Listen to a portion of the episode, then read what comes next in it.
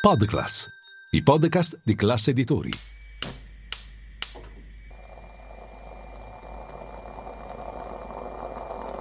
Buongiorno dal gruppo Classe Editori. Io sono Massimo Brugnone. Oggi è mercoledì 8 febbraio e queste sono notizie a colazione, quelle di cui hai bisogno per iniziare al meglio la tua giornata.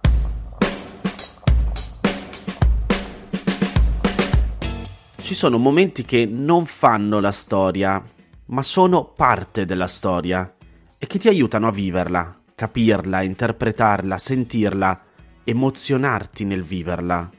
E ci sono uomini e donne capaci di farti entrare in questa storia, che è la nostra storia. E quando li senti parlare ti emozioni così tanto che ti dici non smettere di farmi emozionare. Ieri ancora una volta l'ha fatto Roberto Benigni a Sanremo parlando della nostra Costituzione. E così ho pensato che lo spazio per la voce, oggi, lo voglio lasciare tutto a lui, per vivere insieme questa nostra storia.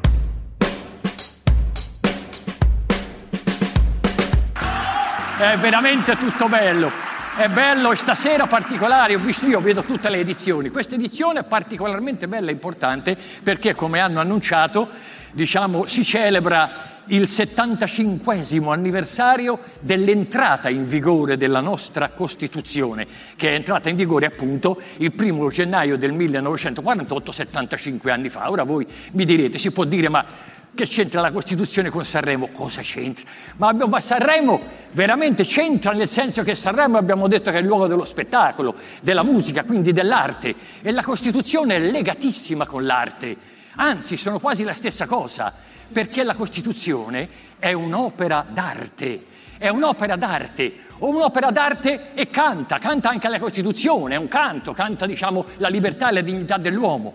E guardate ancora di più, ogni parola della Costituzione sprigiona una forza evocativa e rivoluzionaria, come le opere d'arte evocativa e rivoluzionaria, sì, lasciatemelo dire, perché butta all'aria tutto quell'ordine predisposto che c'era prima, quel soffocamento, quella, quell'oppressione della libertà, quell'ingiustizia, quella violenza che c'era prima. È uno schiaffo al potere, a tutti i poteri. Ci mostra una realtà diversa da quella che abbiamo davanti agli occhi. Ci, ci fa sentire che viviamo in un paese che può essere giusto e bello. Ci dice, insomma, come dicono i bambini, che un mondo migliore è possibile. Insomma, diciamo, un mondo senza violenza violenza, senza ingiustizia, insomma come l'arte ci fa sognare. È un sogno, è un sogno la Costituzione, veramente è un sogno fabbricato diciamo da uomini svegli, veramente è, è, è qualcosa che l'hanno fatta ed è, ed è una cosa che ci, può accadere una volta nella storia di un popolo, una Costituzione così. Infatti se c'è una canzone di Sanremo che la possiamo accostare alla nostra Costituzione è quella più famosa, è l'incipit di volare di Domenico Modugno quando dice penso che un sogno così non ritorni mai più. E così è la Costituzione. I nostri padri e le nostre madri costituenti non l'hanno pensata, l'hanno sognata e chi sogna arriva prima di chi pensa. Infatti, infatti veramente l'hanno scritta, l'hanno scritta, in pochissimo tempo la nostra Costituzione. Avete visto oggi quanto ci mettono a fare una legge? A volte anni. La Costituzione invece l'hanno fatta in pochissimo tempo, è stata una cosa, una folgorazione, come un'opera d'arte, una visione, sono stati dei visionari. Ed è stato un miracolo perché erano tanti, erano 556 gli eletti dal popolo, i, i, i costituenti, tutti di partiti diversi tutti che la pensavano diversamente, è una bellissima storia, divisi su tutto, escluso su una cosa, essere uniti.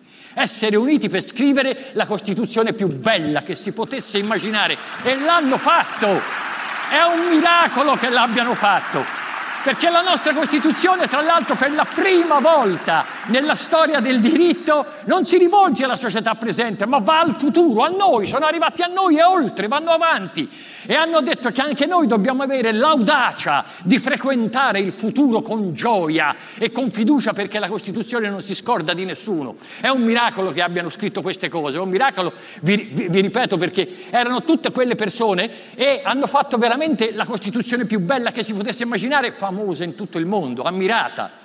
Ammirato soprattutto nei suoi principi fondamentali, gli articoli 1, 2, 3, 4, il 9, la prima, l'11, quasi, quasi sono imbarazzato a ripeterlo perché è talmente celebre, celeberrimo, che è come un verso di una poesia ormai, come dire mi illumino d'immenso. Il nostro articolo veramente, for, che quello che dice l'Italia ripudia la guerra, una scultura. Pensate alla forza, alla bellezza e la perentorietà di chi ha pensato questa frase meravigliosa. L'Italia ripudia la guerra, ma pensate, se questo articolo, se questo articolo lo avessero adottato le altre costituzioni nel mondo, gli altri paesi, non esisterebbe più la guerra sulla faccia della terra, mai più.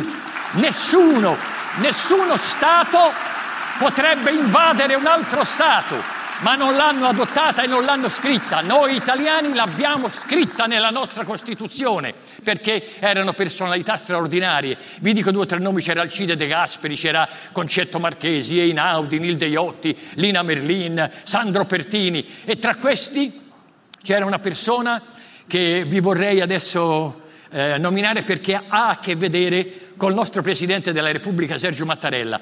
Tra i nostri padri costituenti c'era Bernardo Mattarella che è il padre di Sergio Mattarella, al quale va il nostro applauso. Veramente, Bernardo Mattarella, uno dei nostri padri costituenti.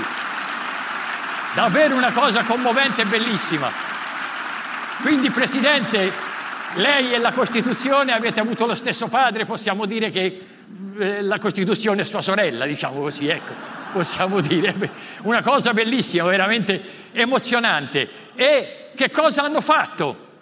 Questi padri e queste madri costituenti quando hanno scritto la Costituzione. Questa, vedete, è una... Eh, io veramente sono talmente eh, eh, talmente, non so dove vanno i pensieri perché quante sarebbero le cose da dire, Presidente, sulla Costituzione. Potevo citare riguardo all'arte, allo spettacolo, tanti articoli, dal 33, insomma, allo sviluppo della cultura, alla promozione, insomma, del paesaggio artistico. Però non li ho citati, ci vuole troppo tempo. Però lo faccio citando un articolo che li comprende tutti, che ha a che vedere con Sanremo e ha a che vedere anche con tutti noi. Ed è il mio articolo preferito proprio non potete sapere quanto gli voglio bene a questo articolo. È l'articolo 21 e dice una cosa, è stato scritto con un linguaggio così semplice e bello che sembra scritto da un bambino e da una forza e una bellezza che si rimane stupiti e si dice ma veramente c'era bisogno di scrivere una cosa così e l'hanno scritta. L'articolo 21 dice così, tutti hanno il diritto di manifestare liberamente il proprio pensiero. Pensate un po'. È vero che voi mi dite, ma davvero è come dire tutti possono respirare e se l'hanno scritto vuol dire che ce n'era bisogno.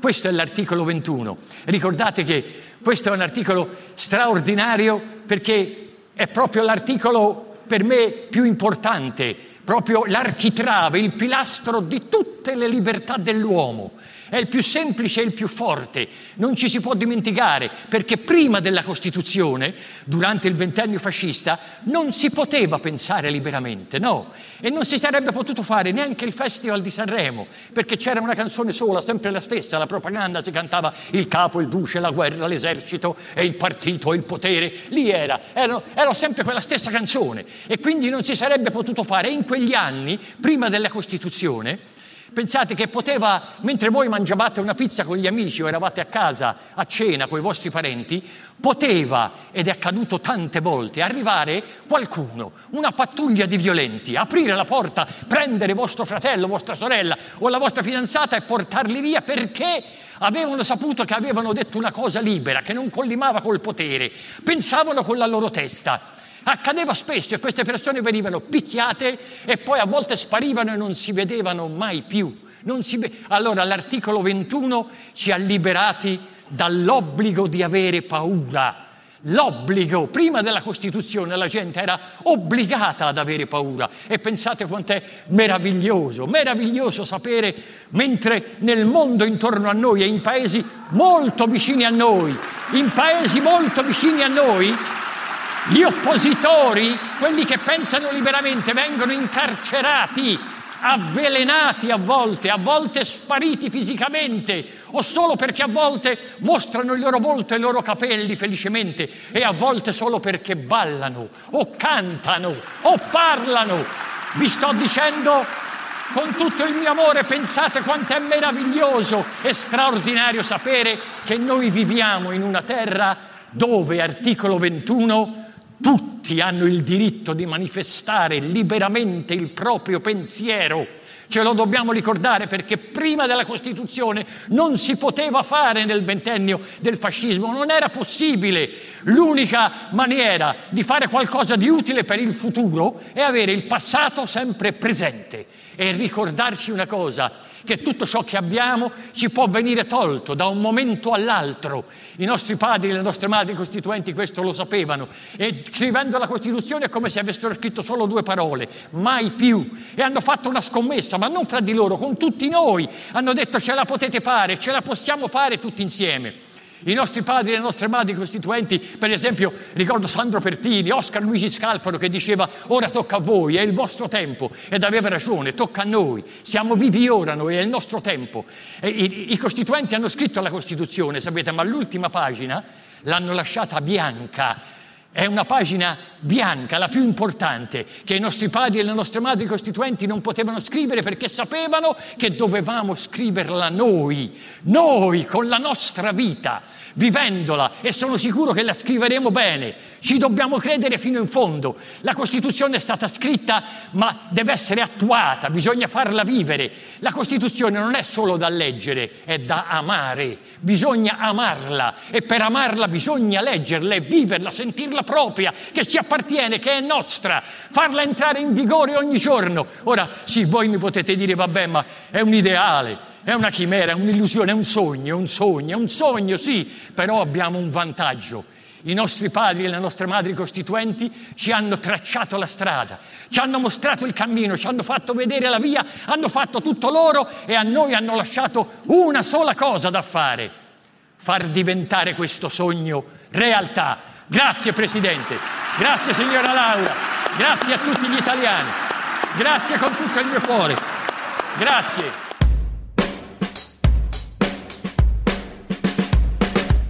Queste erano le notizie a colazione di oggi. Se volete suggerirmi alcune notizie o mandarmi i vostri commenti su quelle trattate, potete scrivermi all'indirizzo notiziacolazione-class.it.